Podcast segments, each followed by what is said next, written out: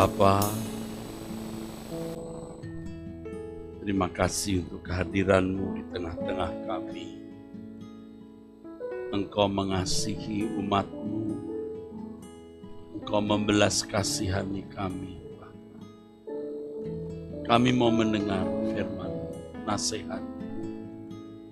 Berbicaralah kepada kami. Di dalam nama Yesus Kristus Bapa, kami sambut firman. Amin. Silahkan duduk saudaraku sekalian.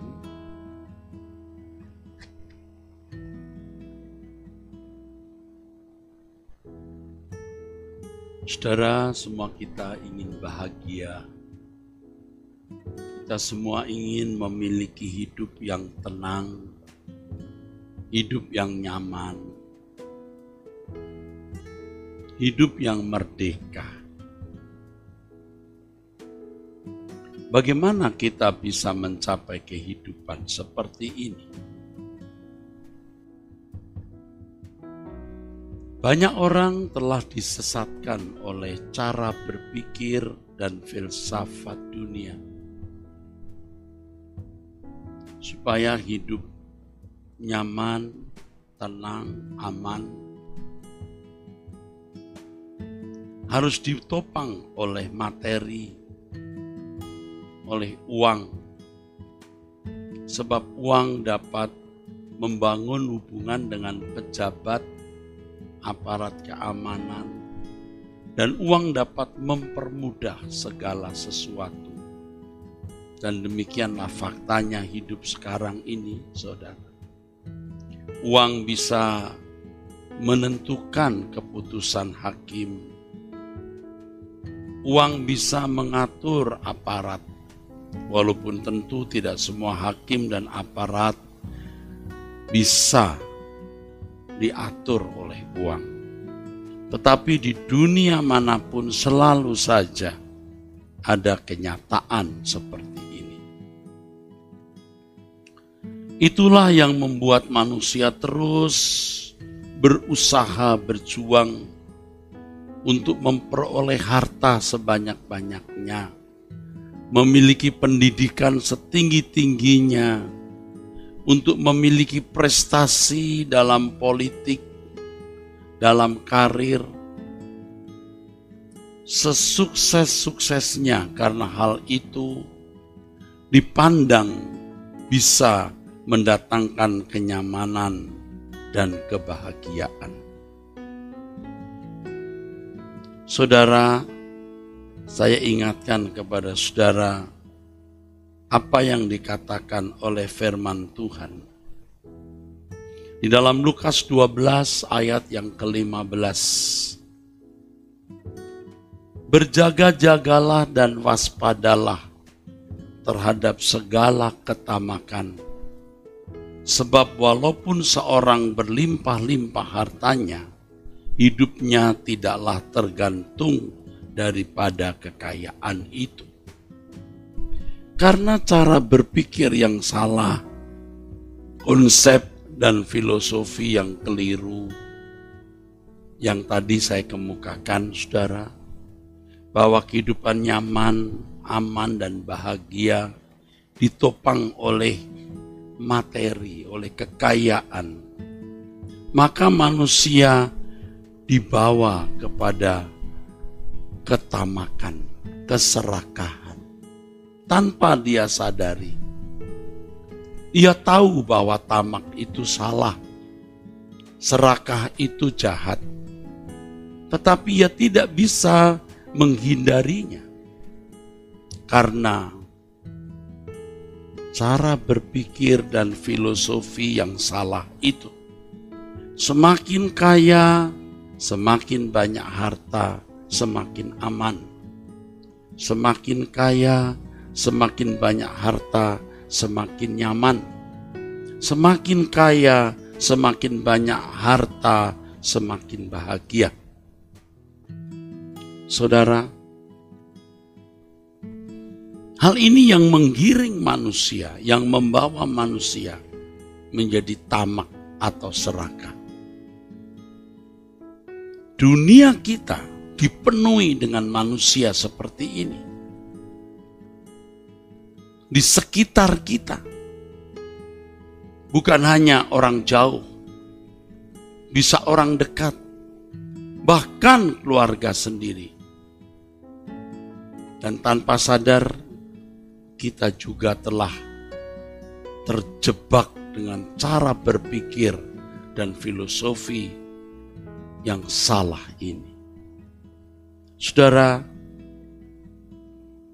pada pagi ini, pada kesempatan ini, Tuhan menunjukkan kepada kita bagaimana kita bisa dibebaskan dari sifat tamak, sifat serakah, dan kita bisa memiliki kehidupan yang benar-benar nyaman, aman, dan bahagia.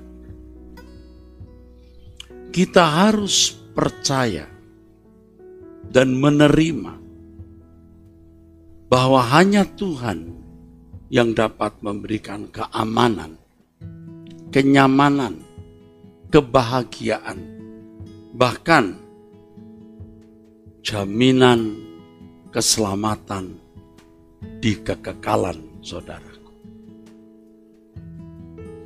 Kemarin sore atau kemarin malam, sudah malam saya kira maaf bukan sore lagi. Saya bersama dengan beberapa orang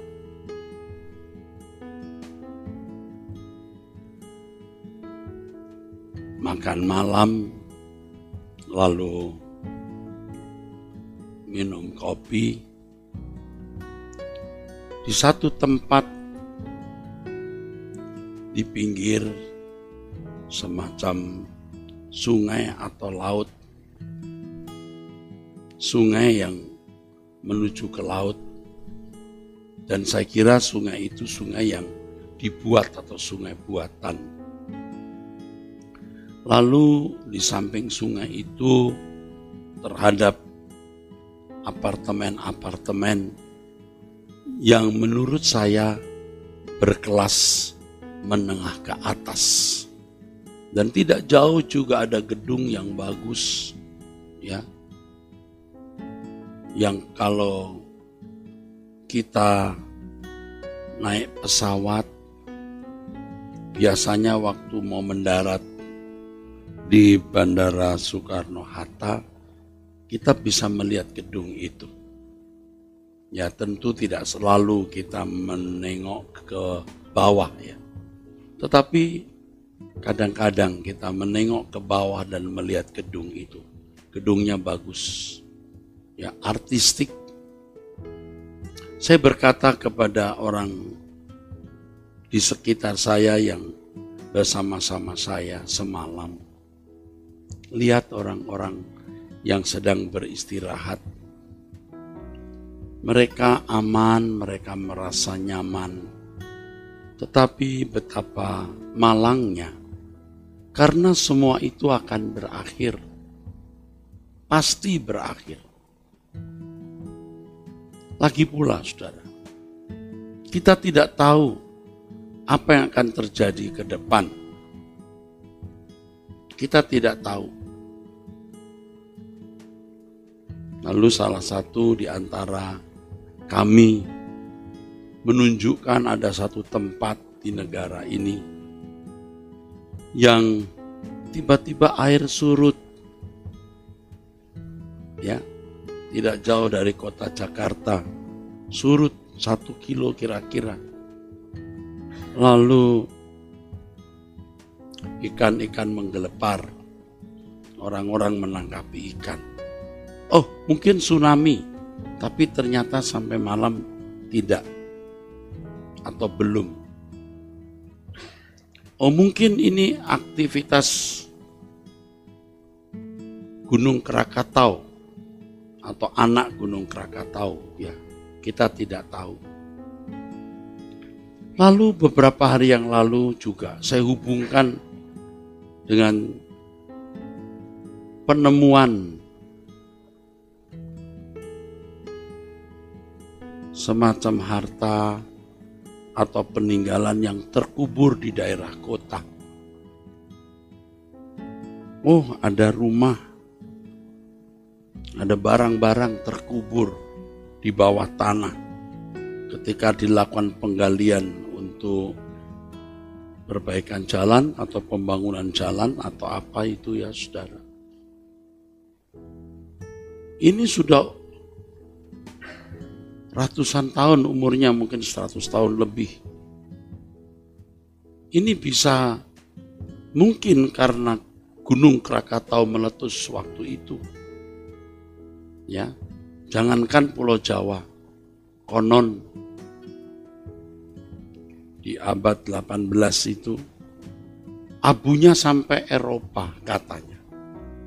Dan memang dunia juga mencatat dahsyatnya meletusnya Gunung Krakatau. Anak Gunung Krakatau bukan tidak menggeliat, sesekali menyemburkan awan kecil dan ada getaran-getaran. Tidak terbayang kalau anak Gunung Krakatau mengikuti bapaknya.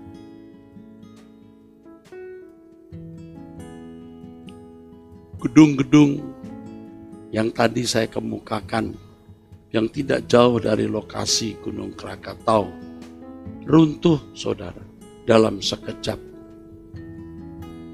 Seperti yang sekarang sedang terjadi di Sumatera Utara. Gempa. Kalau sampai erupsi, mengerikan. Tidak menakut-nakuti. Hal-hal seperti ini bisa terjadi dalam hidup kita, saudara. Ini belum bicara mengenai perang, chaos dari konflik horizontal antar kelompok, belum lagi pekerjaan teroris, belum lagi kalau ada krisis pangan, dan lain sebagainya. Hidup tidak bisa diprediksi. Kita tidak tahu apa yang akan terjadi ke depan. Jangankan satu tahun ke depan, satu bulan ke depan kita juga tidak tahu apa yang akan terjadi. Jangankan satu bulan, minggu depan, next week kita tidak tahu apa yang akan terjadi. Tidak usah minggu depan. Besok the day after today, tomorrow kita nggak tahu. Besok nggak usah besok, nanti beberapa jam yang akan datang kita tidak tahu. Siapa yang bisa menjamin aman dan nyaman, saudaraku? Siapa? Siapa yang bisa menjamin kalau bukan tangan yang maha kuasa? Hari Jumat yang lalu saya yang memimpin kebaktian kedukaan dari seorang direktur dari usaha retail yang terkenal. Ternyata itu jemaat Rehoboth yang sedang naik sepeda dengan istri terkenal. Beritanya ada di beberapa tempat. Kalau tidak salah, kalau tidak keliru, istrinya bersama dia sedang bersepeda olahraga lalu masker istrinya jatuh ya. Dia mengambil. Dia berbalik maksudnya untuk mengambil. Truk datang. truk tanah. Selesai. Meninggal dunia. Saya yang memimpin kedukaan itu. Dari gereja suara kebenaran Injil Kebon Jeruk. Ya, Rehobot Kebon Jeruk. Saya berkata Rehobot Kebon Jeruk sebab tulisan Rehobotnya tidak mau diturunkan saya berkata kepada Pak, Pak David, tulisan Rehoboth mestinya paling berhak di sini. Tetapi GSKI Kebun Jeruk juga adalah gereja suara kebenaran Injil di mana saya menjadi gembala wilayah, gembala senior, ya, gembala senior. Di wilayah itu maksudnya. Jadi ya, oke, okay, oke. Nah, Gereja Suara Kebenaran Injil Kebon Jeruk yang dipimpin oleh, dikembalakan oleh Bapak Pendeta Timotius Tan dengan timnya yang melayani dan saya diminta untuk memimpin karena permintaan istrinya dan putrinya. Saudara, saya sempat melihat jasadnya. Saya tidak akan tidak tahu Pak sebelumnya siapa beliau. Tapi saya lihat bunganya begitu banyak. Ruangannya besar. Saya kira ini pasti bukan orang biasa.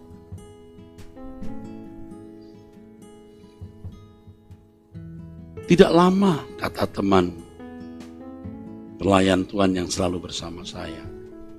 Direktur yang itu juga yang satu, yang lain.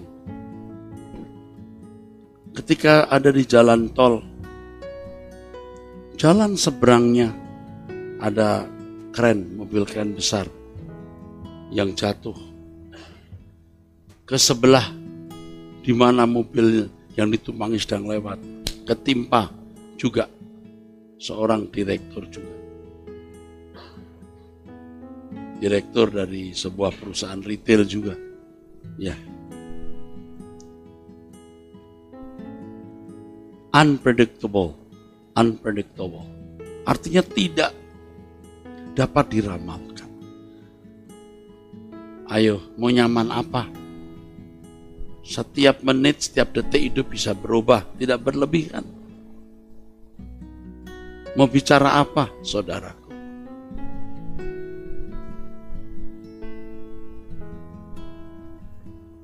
Minggu kemarin saya melayani dua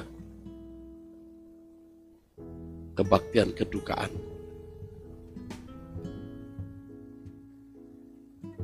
Salah satunya sempat saya kunjungi.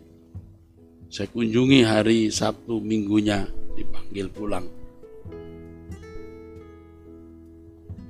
Saudara, inilah hidup. Jangan sombong jangan sombong. Jangan berpikir seakan-akan tidak ada ujungnya. Ujung hidup kita itu bisa setiap saat. Mau nyaman apa? Hah? Setiap saudara sudah ditentukan eksekusi hukuman mati. Yang sering saya kemukakan, begitu bayi lahir, sudah dieksekusi dia. Bisa beberapa hari, bisa beberapa bulan, bisa beberapa tahun. Dieksekusi.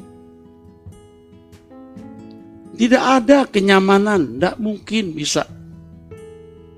Nyaman yang dimiliki orang itu semu, semu, palsu.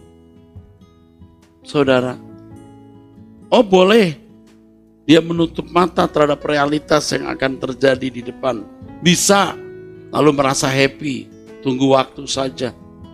Sebab yang ditunggu manusia itu tiga. Satu, masalah. Dua, menjadi tua, sakit atau menjadi tua. Sakit karena virus atau sakit karena menjadi tua. Yang ketiga, mati. Yang mulia Tuhan kita Yesus Kristus mengatakan hidup manusia tidak tergantung dari kekayaan. Waspadalah. Artinya kamu hati-hati dengan cara berpikir yang salah itu.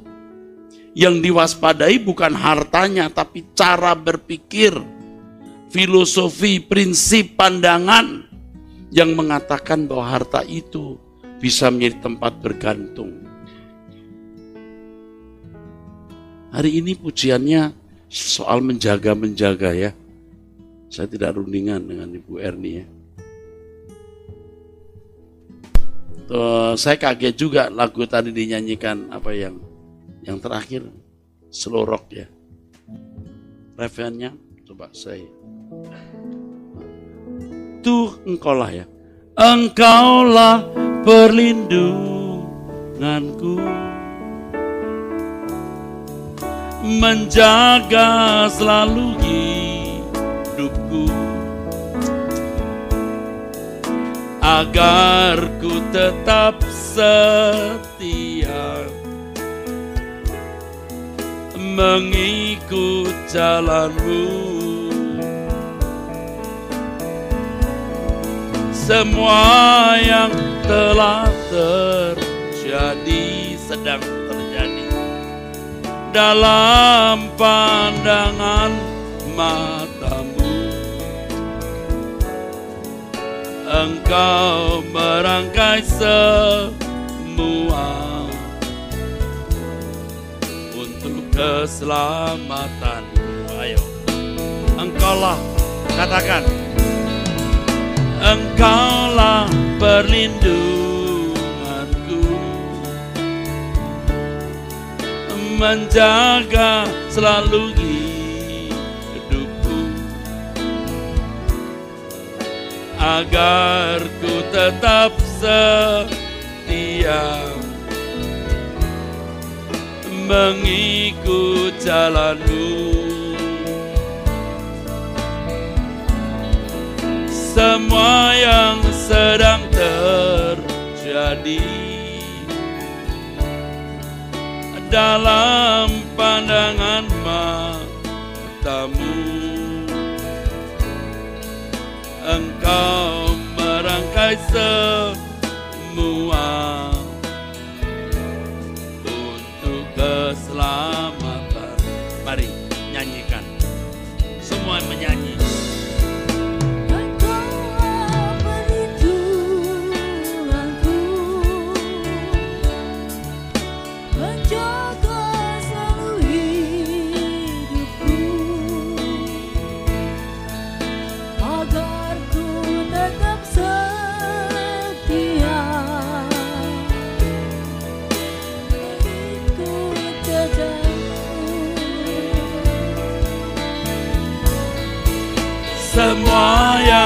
sedang terjadi.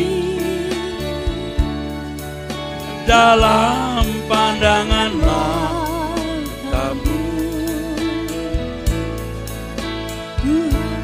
merangkai semua. Untuk Sekali lagi. Engkau perlindunganku. Engkaulah perlindunganku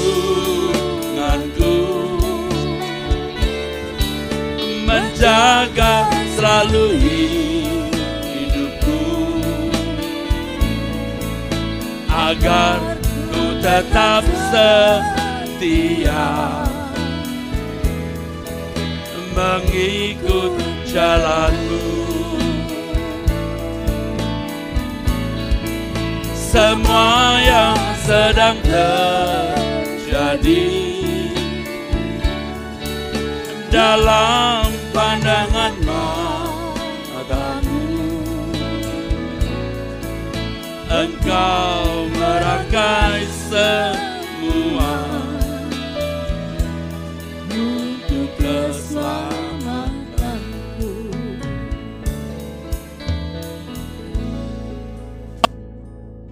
sombongnya orang tuh ya, sombongnya orang itu ya, tidak merasa benar-benar sangat membutuhkan Tuhan, kecuali dalam kondisi terjepit, kepepet, ya. itu sombong, saudara. sombong, sombong itu. Kalau orang betul-betul ya rendah hati ya, atau merendahkan diri di hadapan Tuhan, itu ketika keadaan limpah, aman, nyaman secara pandangan mata, secara lahiriah. dia tetap mencari Tuhan. Dia datang ke gereja, usahakan pagi-pagi sudah datang. Saudara bisa berkata, sama Pak onsite, sama online. Tidak sama.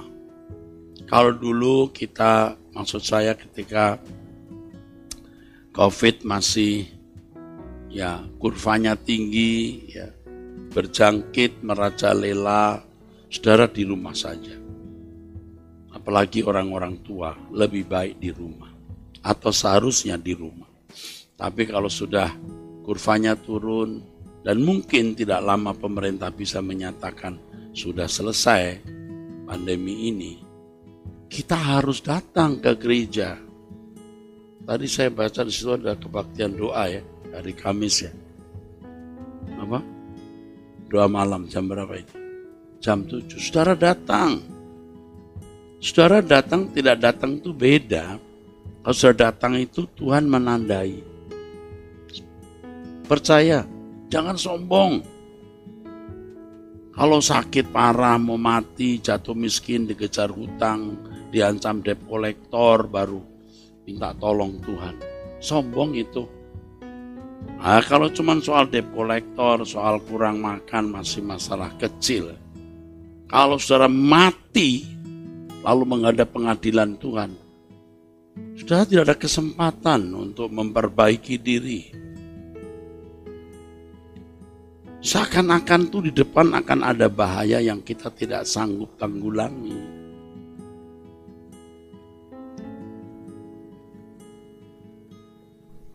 Ya, senang dengan pujian yang dipilih Ibu Erni tadi ya.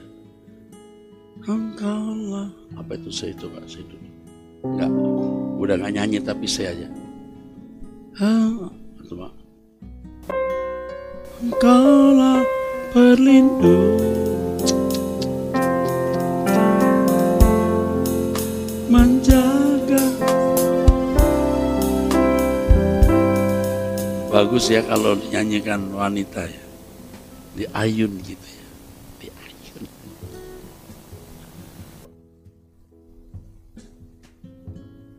Erni nyanyi sendiri bisa? Coba nyanyi sendiri dia. Ayo. Pakai mic. Engkau lah engkau lah. Apa? Oh tadi A ya? Oh ya udah A coba Engkaulah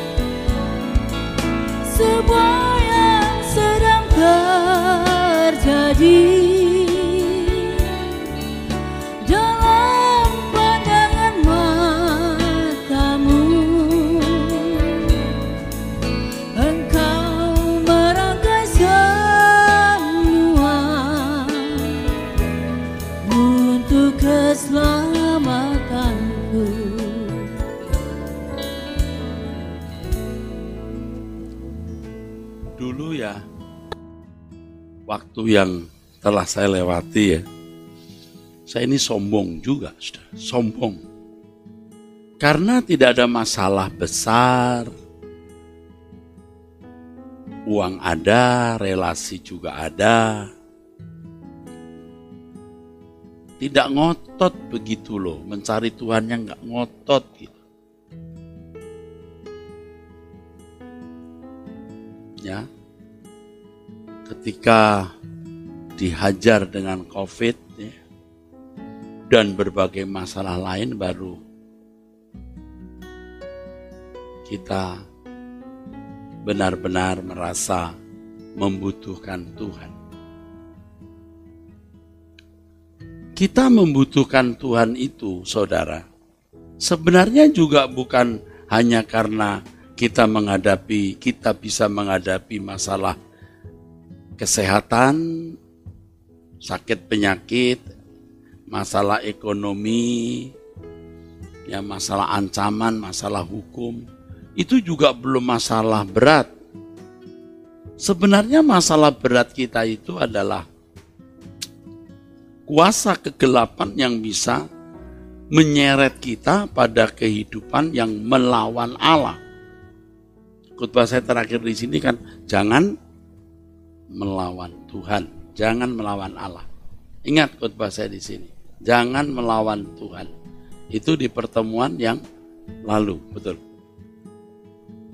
Setiap kali saya berkhotbah sekarang ini, saudara, saya selalu minta petunjuk Tuhan. Makanya khotbah saya selalu beda. Di sini nanti di kebun jeruk, ya saya kebun jeruk, nanti di hmm, Arta Gading, beda. Nanti jam 11 dan jam 5 sore di Reobot Kelapa Gading beda. Mungkin ada sedikit persamaan bisa saja beda. Ada pesan Tuhan khusus untuk saudara yang on-site khususnya. Dan ini pesannya Tuhan. Ini pesannya Tuhan. Jangan sombong. Ya, jangan nunggu ada persoalan berat baru mencari Tuhannya sungguh-sungguh, ya. Sekarang kita, mulai sekarang kita. Mulai sekarang kita menaruh seluruh pengharapan kita pada Tuhan. Tidak ada kenyamanan, tidak ada keamanan, tidak ada kebahagiaan di luar Tuhan. Kalau kita menjadikan Tuhan andalan kita, andalan kita,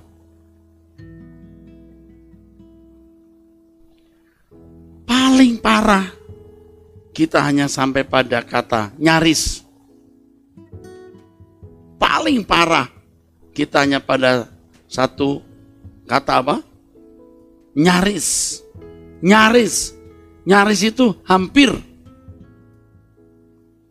Nyaris itu hampir.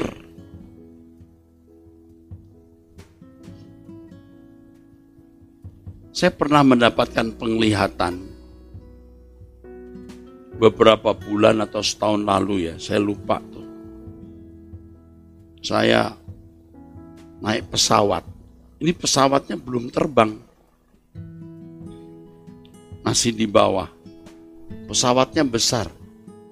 Bisa Airbus, besar. Herannya saya seperti sedang berdiri di pintu. Pintunya kok terbuka ya? Itu. Saya di pintu begini lagi jalan di pesawat. Ini bukan mimpi. Dalam nama Tuhan Yesus, ini penglihatan. Karena saya gentar sekali setelah melihat, setelah mengalami itu. Gentar. Jalan. Jalannya pelan, seperti kalau lagi mau menuju landasan pacu. Begini. Tiba-tiba di samping saya, ada kotak besar. Kotak besar yang besarnya mungkin sebesar badan pesawat lebih kecil dikit mungkin. Ya sebesar badan pesawat lebarnya. Jatuh pak. Di samping pesawat. Buang begitu. Pas jalan begini nih. Buang pas jalan. Dari pas dari ngelewatin. Itu kalau sedikit saja dia pas di kepala saya. Pas di kepala saya. Jadi waktu begini dia pas lewat pak. Mestinya pas kepala saya. Persis kepala saya. Pas badan saya. Saya pasti hancur, mobil itu hancur, barang itu juga hancur. Hancur semua. Besar. Dan bar, bar, barang itu seperti kotak, seperti stainless steel. Stainless steel, mengkilat. Baja. Terus buat terbuka. Terus sampingnya, sisinya ada sudutnya, terbuka. Lalu kelihatan ada mesin-mesinnya. Bunyi, wuh, ses, wuh, shed, ses, gitu. Saya lewat, lihat. Nyaris. Kalau kita berlindung kepada Tuhan itu selalu paling parah nyaris. Pernah kan ngalami nyaris? Selalu. Amin. Begitu Pak Sabtori nya nyaris. Kita nyaris. Karena Tuhan itu kuat. Ada juga itu lagu itu Ernie yang di sini saya tidak tahu. eh, saya senang kamu sering nyanyikan lagu-lagu yang di tempat lain kurang dinyanyikan ya. Yang yang itu loh yang coba saya coba ya. Ah, slow rock juga ya. Ah, slow rock juga. Ya Bapa yang maha kuat itu. Engkau perlindunganku di dalam kesesakan. Hanya kau penolongku. Perkenankan ku berlindung dalam naungan sayapmu. Oh, tadi lagu ini ya. Elohim Yahweh Kota bentengku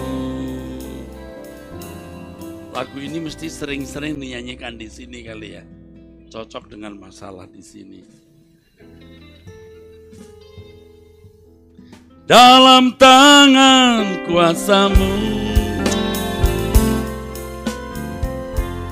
Ku serahkan hidupku Kalaupun ku jatuh hancur. Ku jatuh di genggammu.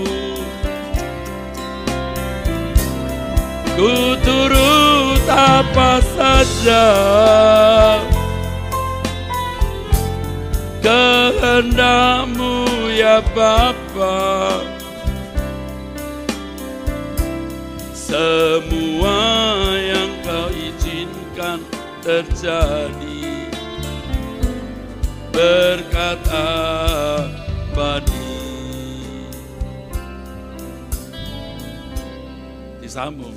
Engkau Taruhlah Yang kamu nyanyikan tadi Pak. Engkau Berlin. Nah disambung ke situ bagus ya. Semua yang kau izinkan terjadi itu ya. Tapi tinggi nih kalau saya. Oke, oke. Nyaris. Kata nyaris ini ada di Mazmur pasal 37, eh, 73. Mazmur 73. Nyaris tergelincir. Hanya nyaris. Tapi tidak akan tergelincir. Nyaris. Jadi mulai sekarang ya. Saudara-saudara. Ikuti nasihat ini. Bangun tidur, cari Tuhan. Itu modal kita. Orang bangun tidur yang dipikir masalah. Gimana ya? Gimana ya? Sambil cari sendal. Hidupnya kayak sendal terus. Atau bangun tidur sambil gimana ya? Kopi. Hidupnya hitam terus. Sekarang kita bangun saya boleh. Begitu kita bangun, engkaulah perlindunganku. Menjaga selalu hidupku. agar ku tetap setia mengikut jalanmu semua yang sedang terjadi dalam pandangan matamu.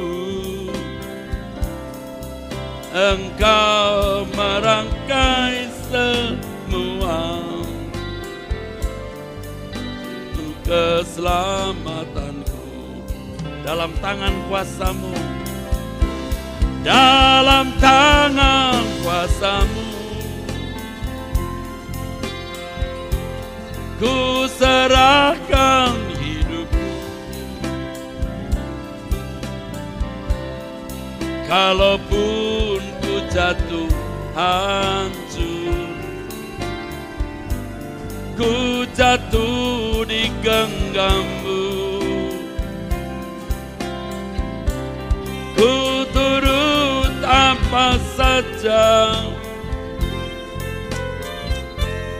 kehendakmu ya Bapa. Semua yang kau izinkan semua yang kau izinkan terjadi. Berkata badi Saudara tidak lakukan apa yang saya nasihatkan. Hidupmu tidak berubah. Nanti tidak sampai pada kata nyaris tapi hancur bukan nyaris kalau nyaris jatuh tidak jatuh tapi kalau sudah sampai jatuh, tidak ada kata nyaris lagi, sudah jatuh. Jadi begitu sudah bangun, cari modal dulu. Siapa modalnya? Siapa modalnya? Apa modalnya? Tuhan. Jangan tidak nurut saudara. Nanti saudara punya hidup tidak berubah-ubah dari dulu masih begini aja.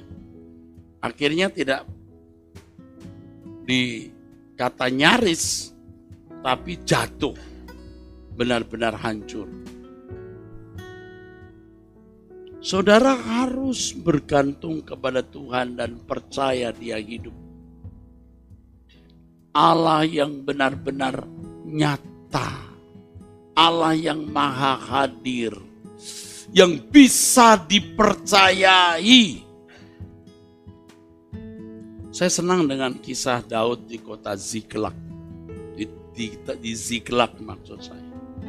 Ketika dia pulang bersama dengan para hulu balang-hulu balangnya yang tidak jadi berperang membantu raja-raja Filistin. Jadi dia mau membantu raja-raja Filistin melawan bangsa Israel. Karena Daud dikejar-kejar Saul, tidak ada tempat di Yehuda, di Israel, dia lari ke Filistin. Dia Filistin itu musuh sebenarnya. Tapi Daud diterima.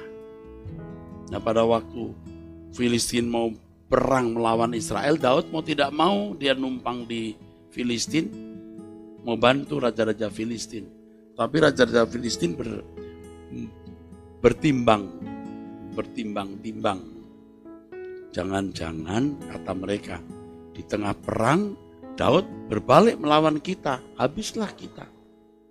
Lalu Daud disuruh balik saja ke kampung di mana dia diberi tempat numpang. Daud dan semua bulu balang atau tentaranya atau teman-temannya atau pasukan yang bersama dia.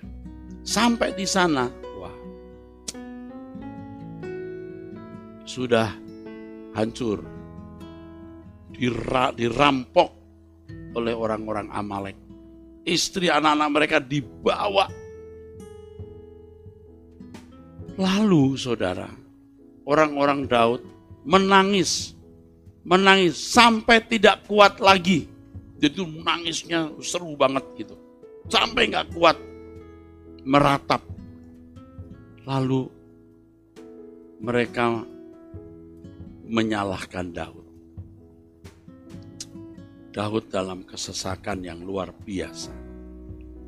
Dalam kesesakan itu tuh Daud bertanya, apa yang harus aku lakukan? Nah, kalimat yang bagus dalam kisah itu adalah Daud menguatkan percayanya kepada Tuhan. Menguatkan percayanya kepada Tuhan. Tidak tahu dibawa ke mana anak-anak mereka, istri-istri mereka. Coba saudara. Daud tanya apa yang harus dilakukan. Mestinya kan ya lah, kejar saja. Tidak, jangan bergerak. Jangan bergerak dulu. Tanya dulu apa yang harus dilakukan. Tuhan berkata, pergi. Kejar, baru dia pergi. Saudara, Tuhan menunjukkan jalan secara luar biasa sampai akhirnya dia rebut kembali harta dan anak-anak atau istri mereka tanpa ada yang cacat, luka, atau terhilang atau meninggal. Menguatkan percayanya. Kita juga harus menguatkan percaya kita.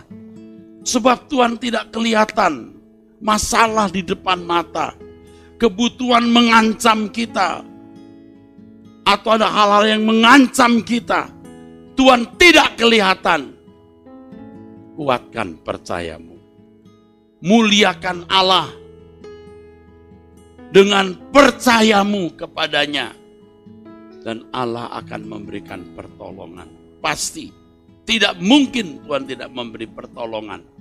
Pertolongan demi pertolongan yang saudara terima akan membuat saudara mencintai Tuhan seiring dengan itu saudara akan menghormati dia dengan menghormati Tuhan secara benar, saudara akan hidup suci.